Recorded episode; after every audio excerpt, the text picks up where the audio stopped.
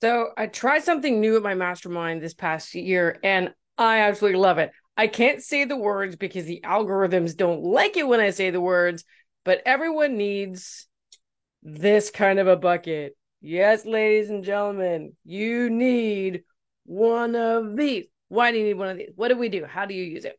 So these little buckets, again, not using the words so that the algorithms don't trip me and completely hide this video, is intended for you to take note of all of the self-limiting beliefs that you have, all of the things that you tell yourself that don't serve you. I suck. I don't deserve this. It's not going to work. Everybody hates me. Nobody wants to listen to me. I'm not going to be able to grow my business, et cetera, et cetera, et cetera, et cetera. Over the course of my mastermind, anytime somebody had one of those thoughts, they put it in the bucket.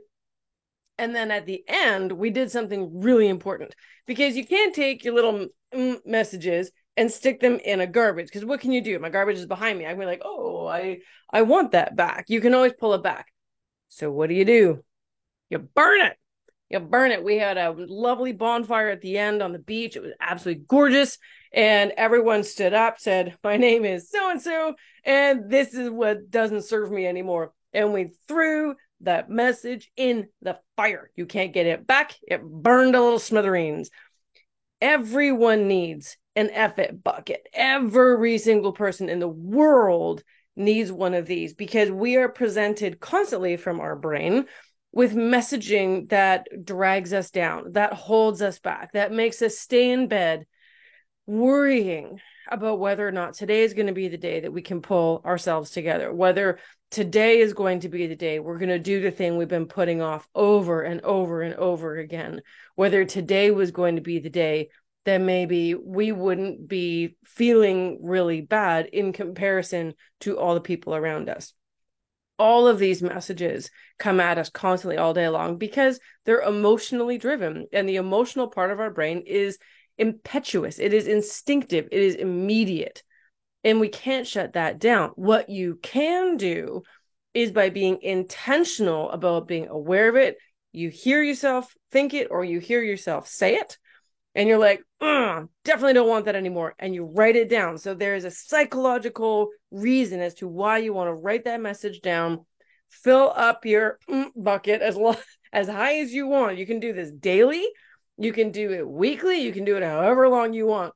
But the point is, you put the messages in here and then you go and burn them. You can, well, this one's metal.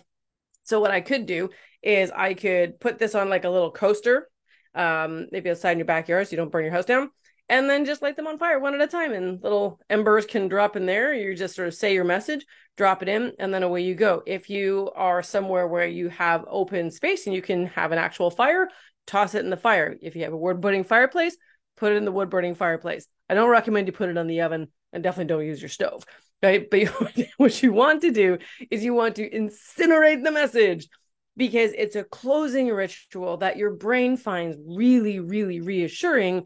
And you burn these messages as often as you need to until they no longer have power over you anymore. Sometimes you got to do it more than once. At the mastermind, some people read off the same message 2, 3, 4 times. And every single time we applauded that person, going, yes, that is what you want to get rid of, so that you can move forward. Because we cannot move forward and see the opportunities that are right in front of us if we have blinded ourselves by this messaging that holds us back and clouds our vision, and it makes things dark. Some people say coaches suck because all they want to do is turn you into a millionaire. That's what that's the feedback I got from someone. One of my clients was talking to someone else, and that was their opinion about coaches. There's lots of people who think coaches suck. My type of coaching is very different. All I want you to do is I want you to wake up every day happy. And even on the hard days, you can look at those days and you can give yourself grace. You wake up maybe not in the best of moods, but you know how to turn that around. You know how to go from anxiety to control to reassurance. You learn how to reassure yourself.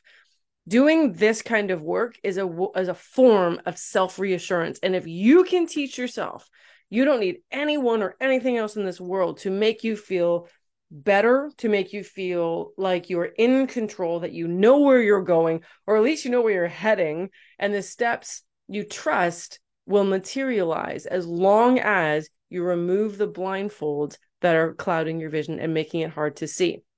Nobody wants to trip and fall face first on their path to wherever you're going, but sometimes you do.